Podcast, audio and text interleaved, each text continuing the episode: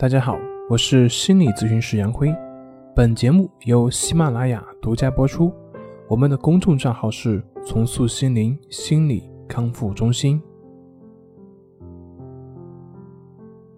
今天要分享的作品是如何看待药物治疗，预防反复。抑郁症所表现出来的就是缺少体验快乐的这样一种能力。那么过去的一些能够让我们体验到快乐的一些事情，现在呢就不能够让我们体验到快乐，或者是激起我们的一些兴趣。同时呢，相反的是，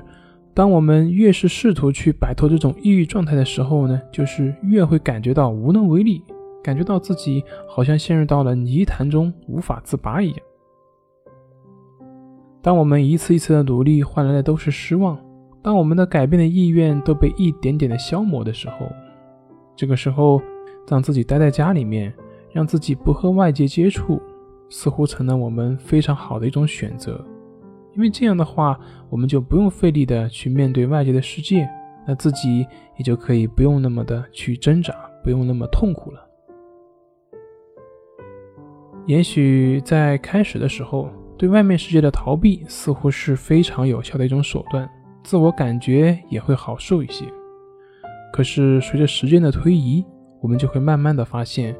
原来这个逃避也是我们的一个问题。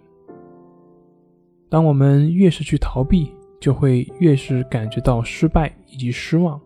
越是去逃避，就会越感觉到对抑郁的恐惧；越是去逃避，就越会感觉到自己的无能、自己的无奈。慢慢的。就这样不断的陷入抑郁的恶性循环而不能自拔。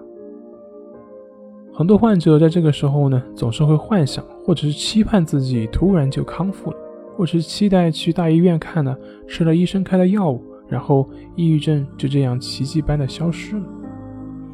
但是奇迹终究只是奇迹，尽管药物可以在很大程度上能够缓解或者是控制抑郁的相关症状。但是你内心的潜在那种冲突，你的自卑感，你的不能接纳自己，你的完美主义等等这些问题，很难通过药物得到消除。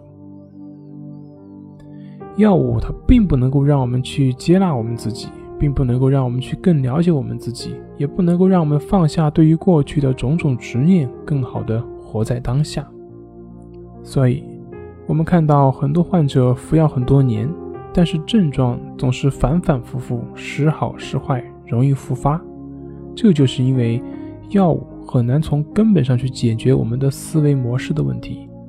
而我们的思维模式没有改变，那么之前那种负面情绪反应模式还会依然不断的积累着那些负面的情绪，自然你的心就会被这些负面的情绪越捆越紧。那么，对于抑郁症患者，有没有什么好的办法给予治愈呢？